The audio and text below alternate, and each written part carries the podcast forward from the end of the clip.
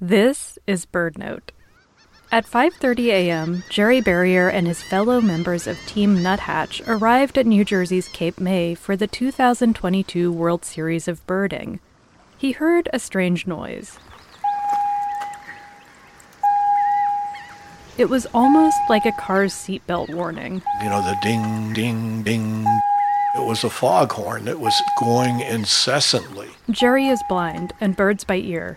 The fog horn would affect his ability to hear calls and songs, and the fog would impact visuals for his teammates who were not blind or low vision. Binoculars were useless because the fog was so dense.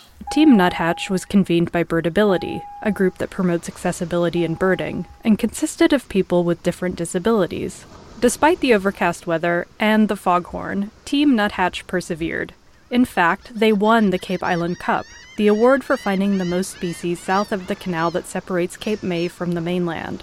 The team identified 70 species in total. The new ones that I learned were the laughing gull and the uh, at least two or three species of terns.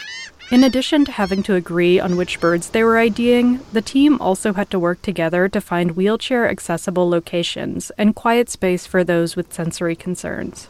All of us had to have a bit of patience because we had never met in person before. But the group bonded quickly, like when Jerry volunteered to teach a teammate how to guide a person who was blind. And she and I became fast friends and just had a blast.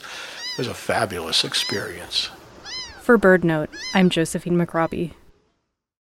Join BirdNote on Wednesday, March 27th for a captivating conversation about the power of photography.